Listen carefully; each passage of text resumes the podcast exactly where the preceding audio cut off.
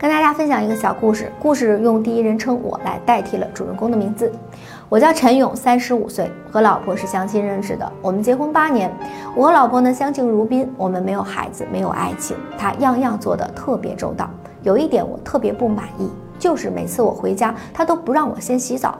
我一想去洗澡，他准拦着说他要先洗，我就特别怀疑他是不是有病。这天下雨，我路上被淋湿了。回到家，推开妻子进了卫生间，就要洗澡。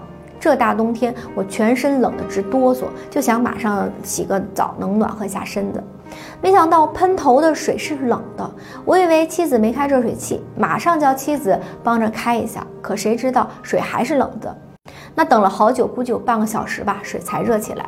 这把我气得想骂人。洗完澡出来呢，我问妻子：“这热水器是不是坏了？”妻子告诉我说，热水器一直都是这样，要开了水半个小时才热起来。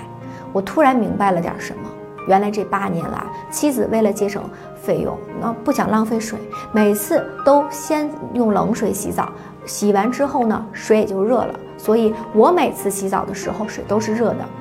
妻子这么爱我，我居然从来没有看过她一眼。这么好的女人在我身边，我居然不知道，心里啊早已泪流不止。